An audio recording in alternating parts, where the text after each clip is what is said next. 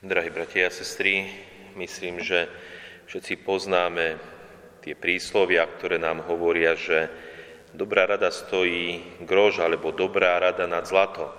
A myslím, že máme aj skúsenosť v tom, že naozaj dobrá rada vie pomôcť. Dobrá rada nás vie dobre nasmerovať. Dobrá rada je naozaj niekedy nad zlato, keď nám vie pomôcť. Takže dobrá rada. A v dnešnom evanílium prichádzajú rôzne skupiny ľudí za Janom Krstiteľom a žiadajú ho o dobrú radu. Prichádzajú zástupy a pýtajú sa Jana Krstiteľa, čo teda máme robiť. A Jan Krstiteľ im dáva radu alebo odporúčanie či nasmerovanie, keď hovorí, kto má dvojšiat, nech dá tomu, čo nemá nejaké, a kto má jedlo, nech urobí podobne. Dáva dobrú radu zástupom. Taktiež prichádza ďalšia skupina ľudí v podobe mýtnikov a tiež žiadajú o radu. Učiteľ, čo máme robiť?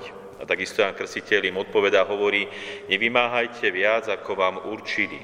A nakoniec prichádza tretia skupina ľudí za Janom Krstiteľom a tie sa ho pýtajú v podobe vojakov, čo máme robiť my. A takisto im Jan Krstiteľ odpovedá, nikoho netrápte, nikomu nekrivdíte a buďte spokojný so svojim žoldom.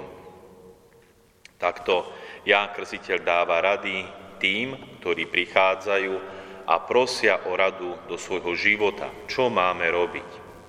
A tak, milí bratia a sestry, keby sme tak my prišli za Janom Krstiteľom a žiadali by sme ho my, čo máme robiť vo svojom živote, čo máme robiť ako kresťania tu v 21.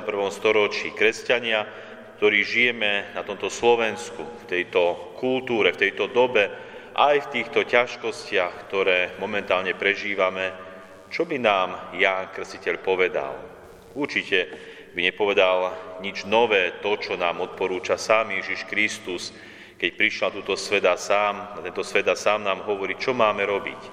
Ale čo by nám tak povedal osobne, konkrétne, každému jednému z nás vo svojej konkrétnej situácii, konkrétnom živote. Čo máme robiť my, milí bratia a sestry? A myslím, že na to nepotrebujeme Jana Krstiteľa. Nepotrebujeme jeho odporúčania, lebo máme oveľa viac. My, kresťania, máme hlas svedomia. Hlas, ktorý nám hovorí, čo máme robiť, čomu sa máme vyhýbať. Hlas svedomia, ktorý je vlastne Božím hlasom v nás, ktorý nás vedie v tomto živote, aj v našich ťažkostiach, ktoré máme. Našou úlohou je, aby sme tento hlas nielen dobre počúvali a nasledovali, ale hlavne o tento hlas, o naše svedomie sa starali. Doslova opatrovali ho, pretože sa ľahko môže stať, že aj ten hlas svedomia vie zdeformovať, alebo hlas svedomia vieme utíšiť, alebo istým spôsobom aj zabiť alebo aj zdeformovať, keď ho nechceme počúvať, alebo keď je ťažké ho nasledovať. Ale my sa máme o svoj hlas svedomia starať. Dobre starať, spýtovať svoje svedomie, pýtať sa ho a dobre ho počúvať. Určite aj prosiť dobrého Pána Boha, aby nám dal sílu tento hlas nasledovať a aby sme sa nechali ním viesť. Pretože aj táto doba je veľakrát taká, že človek nevie nevie, čo je správne, nevie veľakrát tej konkrétnosti života, aký postoj má zachovať, čo má urobiť. A vtedy je naozaj dobrá rada nad zlato.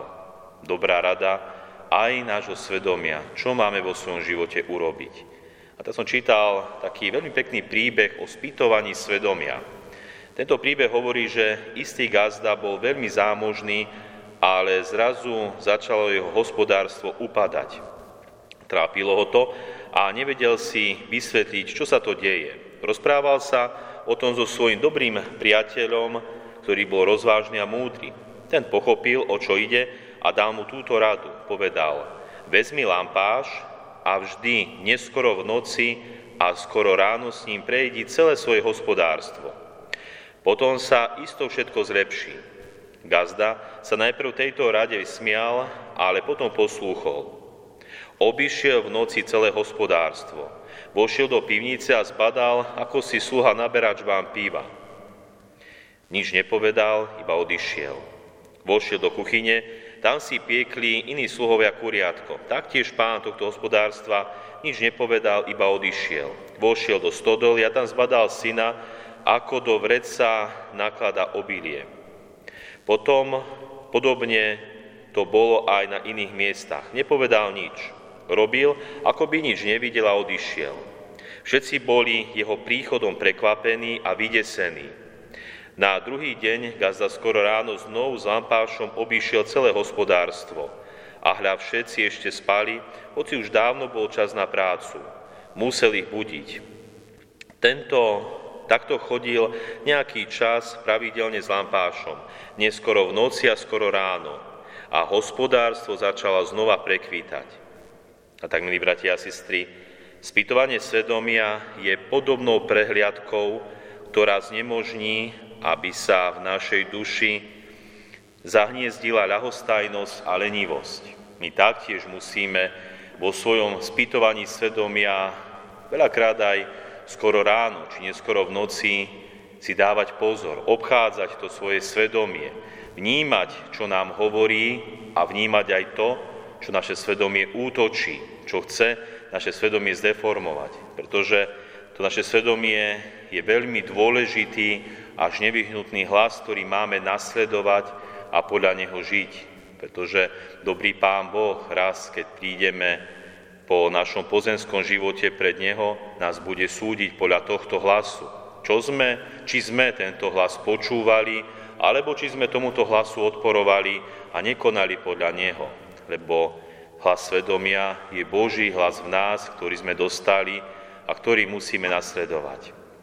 A tak, milí bratia a sestry, aj svätý Augustín nám dáva jednu dobrú radu. Svetý Augustín hovorí, radosť človeka, ktorá vyplýva z dobrého svedomia, podobá sa raju. Každý, kto si prejde oprav, kto si praje opravdivý pokoj, ktorý je slúbený kresťanom po tomto živote, môže ho ochutnať už tu, uprostred najtrpkejších okolností pozemského života, keď budeš dodržiavať prikázania toho, ktorý ho prislúbil. Skoro poznáš, že ovocie spravodlivosti je oveľa sladšie ako ovocie hriechu. Dokonalejšie a radosnejšie bude sa tešiť s dobrým svedomím uprostred horkých ťažkostí, než so zlým svedomím v bujných rozkošiach. To nám hovorí svätý Augustín. A tak, milí bratia a sestry, radosť človeka, ktorá vyplýva z dobrého svedomia, podobá sa raju. Radosť človeka. Aj dnešné prvé či druhé čítanie, aj dnešná tretia adventná nedeľa začína toto skutočnosťou radosti. Keď v prvom čítaní z knihy proroka Sofoniáša sme počuli slova Jasaj, dcera Sionská, plesaj Izrael.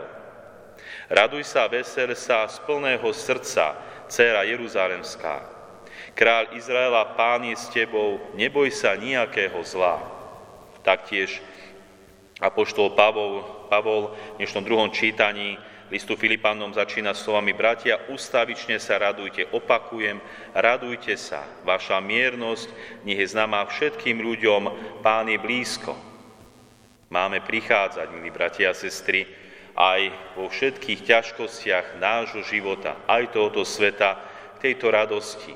Máme doslova byť v očakávaní. Tak ako bol ľud v dnešnom evanírium, keď prichádzal k Jánovi Krstiteľovi, a myslel si, že Ján Krstiteľ, ten je Mesiáš.